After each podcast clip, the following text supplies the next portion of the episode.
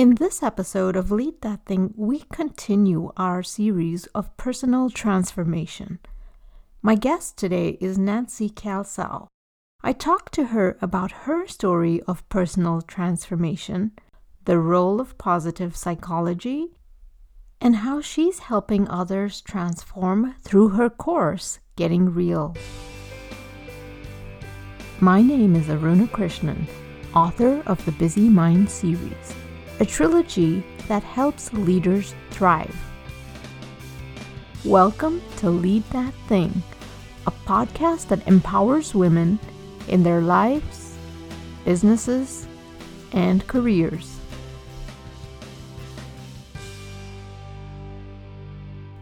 Nancy's a certified professional coach, business consultant, facilitator, speaker, and author.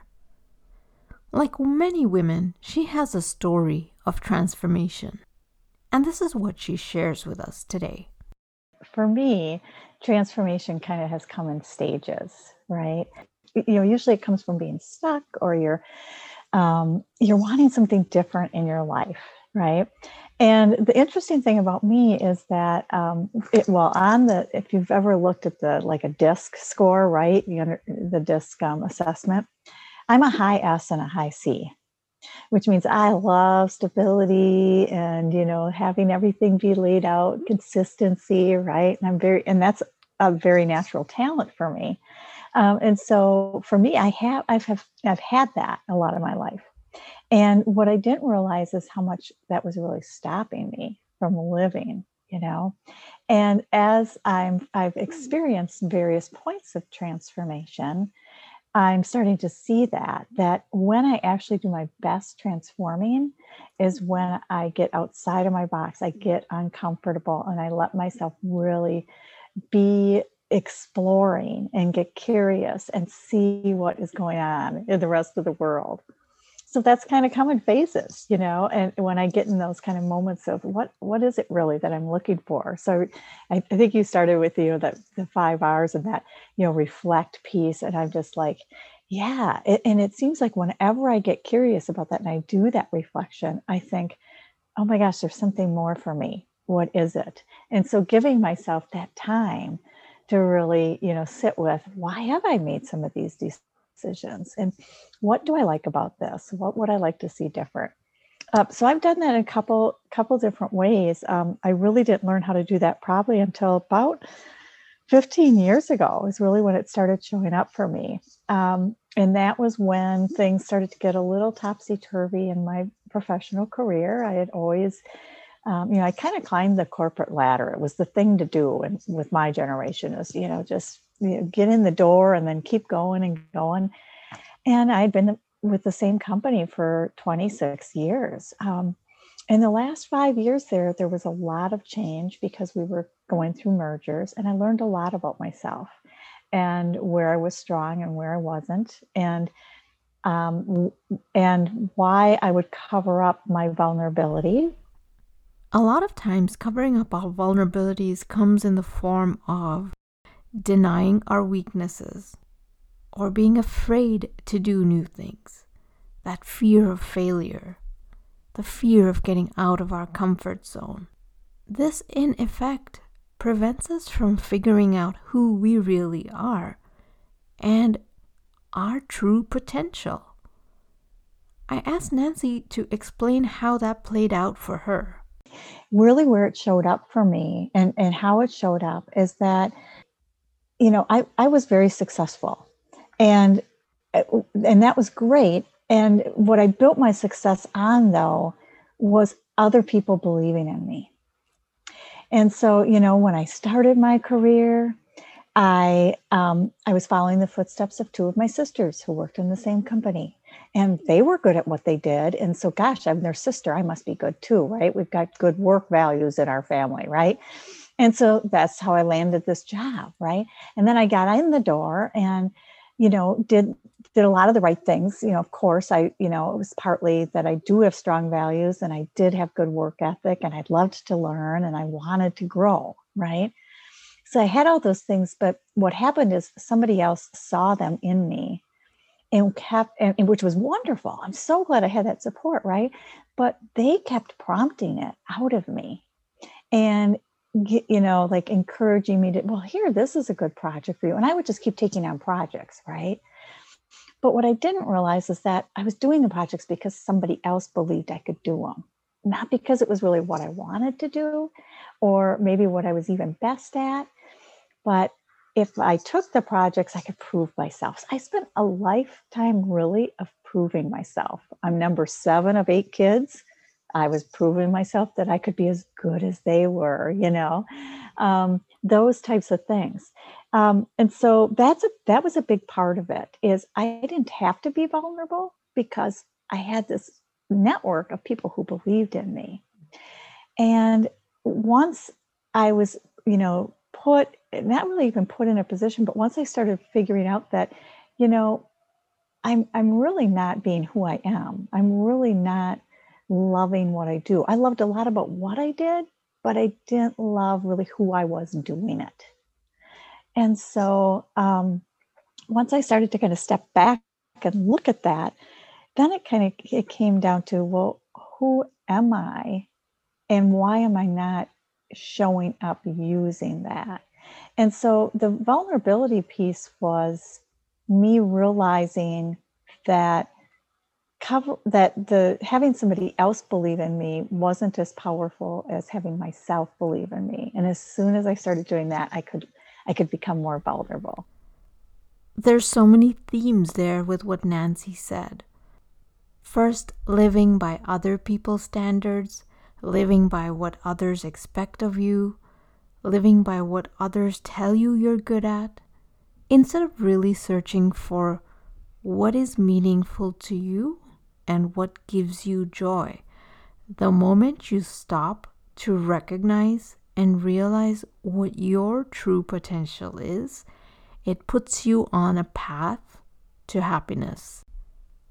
Nancy then talks about the exact turning point for her life. It, you know, the taking the leap, for me, it was when I took the leap from, okay, I was with this company twenty-six years and now I'm no longer there. And that was a very comfortable place for me to be in because it was a place where I was supported and, you know, grew a lot. Um, now, all of a sudden, it was like, I'm in totally new territory, right? I have a brand new team to build. They don't know who I am. They don't trust me yet, you know? And so then it became, now this is the real me showing up. Because I didn't want to ha- be behind any of those facades or be be building um, something that was somebody else's. You know, I was starting over, and so it was more about what was, how was I going to show up? How was I going to lead? What did I want to do to bring out the best in others? It's a, it's very uncomfortable. Yet I didn't feel uncomfortable, which was so ironic to me. I felt like this was an important step for me. Nancy talks about how she worked in corporate for twenty-six years and she had been doing things the same way. And change after that many years can be a challenge. Personally, my change came after I was thirty-five. So I asked Nancy to explain how to go about change when you're so used to doing things one way for an extended period of time. So I actually had a boss one time who said to me, you know, we, we were, I was having open communication about what was working for me in our relationship and what wasn't. And his response to me was, well, I'm fifty-eight, so it's not likely for me to change. Okay, it's not like, these are like old habits. And I remember like just looking at him and thinking, okay, so you've given up already. Like, you don't think that this can get better, right? Which was really the impetus behind me saying, I'm ready to launch and go out on my own. Because I'm a huge believer in we can grow and we can get better. We can change our, um, you know, our habits and our paths. And some, uh, so, you know, some of that I've gotten from just be, doing it myself, helping others do it. But I really actually have have spent some time studying positive psychology and how our brains really do have, you know, the, yes, we have these neural pathways, and they've been passed out for us through every one of our experiences before we get here. And you can change those paths, not overnight, you know, not, not without practice. It's like everything else, but there are, are muscles you can use, mental muscles you can use to shift your neural pathways, and you can change. And it's so enlightening when you start to see it happen, because it's so important that we allow our past be part of where we're going, but we use it to frame how we want to move forward instead of stopping us from moving forward. Nancy goes on to talk a little bit more about positive psychology and how she learned about it. Really, what started me on my positive psychology journey was um, the book by Shawn Achor called The Happiness Advantage. And I just, um, there was something, first of all, I love Shawn Achor because he talks fast, he thinks fast, he reacts fast, he tells stories, and they're funny, and yet he's got the scientific facts behind it. And um, so that was really where I, what, I, where I started my journey. And um, from there, I went into, you know, st- doing some positive psychology studies. The Flourishing Center is a great resource for understanding positive psychology. There's more of it available now than there was even just ten years ago. So, you know, you can look up positive psychology right here. Uh, U W Madison has, um, I think it's called the Greater Good Science Center, right on campus, you know. I asked Nancy to explain the definition of positive psychology. Positive psychology is, is basically how to remain focused on where you're headed, and, and understanding that your past has shaped that, and then using those learnings to navigate how you want to move forward with it. Um, and so that's why I talked, I mentioned the neural pathways, which if you're not, from, people aren't familiar with that term, it's really just, you know, our whole life since we were born, right? These th- The things that have happened, experiences that have happened, have been ingrained in us. Yeah. And often subliminally, we're using them. We don't even know that we're tapping into them and don't even know that we're using them. So the study of positive psychology is all about how can you be aware of those thoughts so that you can intercept them and move to your true inner wisdom. And then, you know, and it's building basically the self-command muscles so that you can do that. So you see it happening when it happens, you stop and you shift and you move forward. And then that's what helps to, they call it neuroplasticity, when your brain can change and adapt to that. As we've discussed in previous episodes, change starts with mindset, and positive psychology helps you get there. Nancy talks about one of her struggles with her inner critic. So being able to rinse out the bad interactions was something she felt very comfortable with. But she talks about how she struggled with her inner critic. So I've been a natural rinser of other people and other things. But what I wasn't was my own mind. And that inner critic got worse and worse and worse. And I called it the drip. It's like t- there's the faucet was always on. It was just dripping and dripping. So what I've learned to do is to say, there it is again. There's the drip, you know, recognize it. And then now what do I w- want it to be instead, you know, or how can I use what it's telling me to mm-hmm. support me instead of stop me? I also think about the inner critic as imposter syndrome. Being unable to recognize your true talents, it really takes intentional efforts to acknowledge what you bring to the table, acknowledge your strengths, so that you can actually bring your whole self to any situation. Next, I asked Nancy how she's helping other people with transformation. So I, it, it was so refreshing when I I read your five R's, because I'm like, oh, there's so much overlap here with what Aruna just said. And, you know, what I support people in. I have my process for coaching and my transformation coaching. I use a process called Get Real, or the REAL process. And REAL stands for reflect. Oh, that sounds familiar, huh, Aruna? So, you know, reflect, and then empower. Uh, I also sometimes use the word engage as the E. Um, and so that is about that, you know, being being really listening to yourself and empowering yourself and doing that rinsing and that kind of restart, right? And then um, the A is for act, taking some action, and also acknowledging and, you know, really being aware of the action you're taking and being intentional about it. So, and then the L is for live. And also sometimes I say listen, because it's so important to pay attention to what our bodies and our minds are telling ourselves. So when you're listening, then you can go back and you can, that's the repeat. Now that it goes back to reflect, you know? And so that's really um, what I've been trying to build into my daily life so that I can help others do that in that their, their daily life. Nancy talks about how her REAL process helps clients get to their purpose.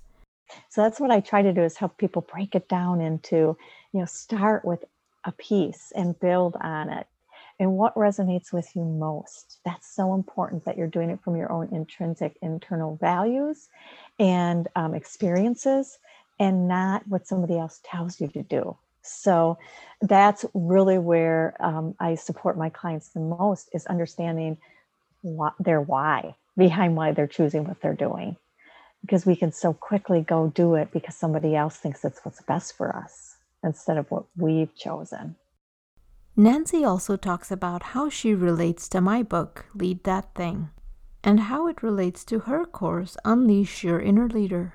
I wanted to mention too that I really see, you know, your your whole concept of lead that thing and leadership and what you've learned, you know, with the different leaders you've been exposed to, and, you know, your three C's that you mentioned earlier. And so I actually, I've just launched my new program called Unleash Your Inner Leader. And it's three modules. And the first module is the real you. And we spend two months diving into this, who you are at the core. What are your values? What have your experiences been? How do you use those moving forward? What are your talents? What do you really want and why? You know, all those things. And then we move into the real you in business, because it's really hard to be a leader until you know who you are at the core. And I, you mentioned that in your book, in your leadership, Lead That Thing book. I was like, oh my gosh. Yes, you know, because and, and if you don't know it, okay, it's one thing to, to not know it, but then it, you can also know it and forget it as you're going through these motions of all the activities of how you're supposed to lead or what your company expects you to do, right? And so it's about always staying aligned.